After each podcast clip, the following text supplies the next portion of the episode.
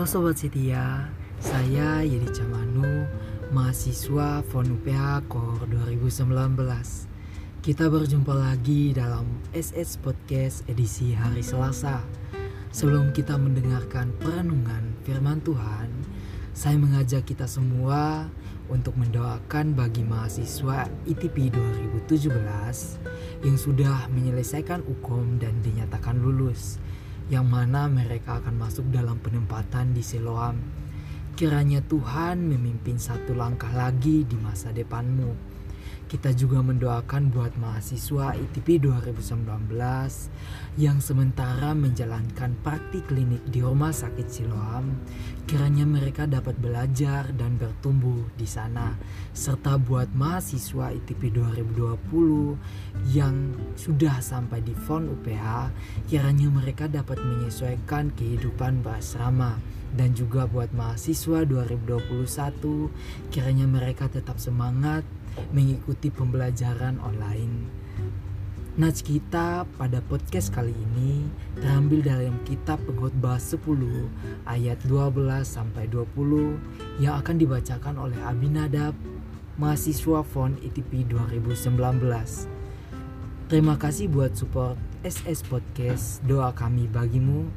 Tuhan kiranya memimpin studimu sampai selesai, khususnya dalam penyusunan proposal dan skripsi.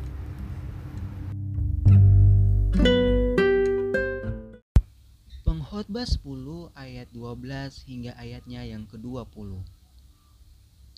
Perkataan mulut orang berhikmat menarik, tetapi bibir orang bodoh menelan orang itu sendiri.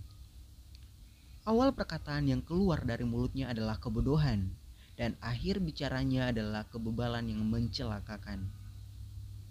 Orang yang bodoh banyak bicaranya, meskipun orang tidak tahu apa yang akan terjadi dan siapakah yang akan mengatakan kepadanya apa yang akan terjadi sesudah dia? Jerih payah orang bodoh melelahkan orang itu sendiri, karena ia tidak mengetahui jalan ke kota.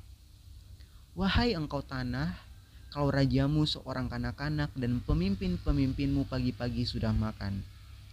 Berbahagialah engkau tanah, kalau rajamu seorang yang berasal dari kaum pemuka, dan pemimpin-pemimpinmu makan pada waktunya dalam keperkasaan dan bukan dalam kemabukan. Oleh karena kemalasan runtuhlah atap, dan oleh karena kelambanan tangan bocorlah rumah. Untuk tertawa orang menghidangkan makanan, anggur meriangkan hidup, dan uang memungkinkan semuanya itu. Dalam pikiran pun janganlah engkau mengutuki raja, dan dalam kamar tidur janganlah engkau mengutuki orang kaya karena burung di udara mungkin akan menyampaikan ucapanmu dan segala yang bersayap dapat menyampaikan apa yang kau ucapkan. Demikianlah firman Tuhan. Sekali lagi terima kasih untuk Yedika dan Abinadab yang sudah membuka SS Podcast kita pada hari ini. Tuhan Yesus memberkati. Tema renungan kita pada hari ini mengenai uang itu untuk Sebelum kita mendengarkan firman Tuhan, saya mengajak kita semua untuk bersatu di dalam doa. Mari kita berdoa. Tuhan Yesus, kami perlu hikmat dari firman Tuhan untuk menolong kami hidup setia kepadamu. Demi Kristus Yesus, amin. Sobat setia, kembali kita di episode 142 yang akan membahas terkait dengan kehidupan dan pemikiran dari orang bodoh. Dalam pelajaran bahasa Indonesia di sekolah dasar, saya dulu sering diminta untuk mengingat tentang peribahasa. Salah satu yang paling umum dan mudah diingat adalah tong kosong nyaring bunyinya. Peribahasa ini memiliki pengertian orang yang memiliki sedikit ilmu justru biasanya menampilkan diri dengan seolah-olah mengerti banyak hal. Dan bila itu terjadi ketika seseorang yang mengerti ilmu itu akan menjelaskan dan biasanya membuat orang yang banyak ngomong itu menjadi malu. Inilah suatu pengertian yang muncul di ayat ke-12 bahwa omongan yang bodoh itu akan menghantam dirinya sendiri. Namun gambaran tentang orang bodoh tidak hanya berhenti sampai di situ saja.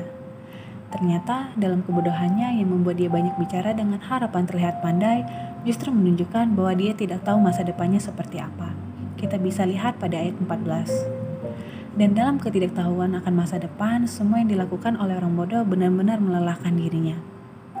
Karena hidupnya seperti sedang berjalan dalam sebuah kota yang jalannya membuat orang itu berputar entah ke mana arah tujuannya.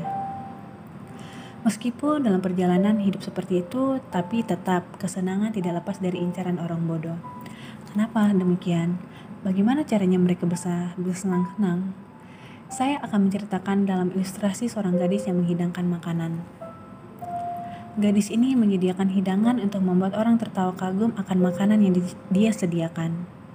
Apalagi, hidangan tersebut ditambahkan dengan adanya anggur yang semakin menunjukkan keriangan hidup. Dan dengan apakah semuanya itu bisa didapatkan? Kita lihat pada ayat 19 yang mengatakan, tentunya semua itu bisa tersedia dengan adanya uang. Oleh karenanya tidak heran semua orang mengejar uang untuk menghadirkan hidangan dan keriangan seperti itu. Dan inilah yang sering kali dikejar dan menjadi tujuan hidup manusia. Uang memang bisa menghadirkan keriangan sementara dalam hidup manusia. Namun, dalam pengkhotbah juga menjelaskan secara spesifik bahwa gambaran ini adalah gambaran dari kehidupan si bodoh dan bukan kehidupan dari orang berhikmat. Mengapa demikian? Dalam Lukas 12 yang menceritakan tentang orang kaya yang tanahnya berlimpah-limpah merombak lumbung-lumbungnya untuk menampung semua hasil panennya. Dan setelah semua tertampung, dia mengatakan, Jiwaku ada padamu makanan yang tak akan berkurangan, dan nikmati saja sampai engkau mati. Namun, apa yang terjadi dalam cerita itu? Tuhan mengatakan, Hai, engkau orang bodoh, pada malam ini juga jiwamu akan diambil daripadamu, dan apa yang telah kau sediakan untuk siapakah itu nanti? Selaras dengan pengkhotbah, Tuhan Yesus menyebut kehidupan orang yang fokus kepada keriangan yang dihasilkan oleh uang adalah kehidupan orang bodoh. Bagaimana kalau cerita hidup kita seperti ini? Bukankah hasilnya kosong dan seumur hidup kita akan hanya berisi kelelahan dan kelelahan? Dan kita pun akan mendapatkan gelar tambahan seperti gelar orang bodoh. Sobat setia, hidup memang perlu uang, tapi kita perlu belajar untuk mengarahkan mata kita untuk melihat tidak hanya apa yang ada di bawah matahari, tetapi apa juga yang ada di atas matahari yang tidak terlihat oleh mata jasmani kita. Siapakah yang ada di atas sana? Yaitu Allah Bapa yang mengutus Kristus untuk menebus kita, supaya kita tahu bahwa akhir perjalanan hidup kita tidak berakhir di bawah matahari, tetapi kita berkumpul bersama-sama dengan Sang Penebus kita. Dan juga yang paling penting adalah supaya kita tidak mendapatkan gelar tambahan orang bodoh. Selamat hari Selasa, kiranya Roh Kudus menolong kita untuk hidup sebagai orang berhikmat dan bukan orang bodoh. Amin.